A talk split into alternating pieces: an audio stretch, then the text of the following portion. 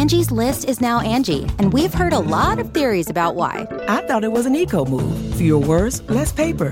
No, it was so you could say it faster. No, it's to be more iconic. Must be a tech thing. But those aren't quite right. It's because now you can compare upfront prices, book a service instantly, and even get your project handled from start to finish. Sounds easy.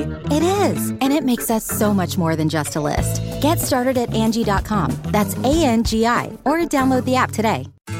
It's Ask Dr. Phil. Being treated with dignity and respect is easy to want, but sometimes it's harder to get. The truth is, we teach people how to treat us. And we get reciprocity. That means the way you treat someone may very well dictate how you get treated in return.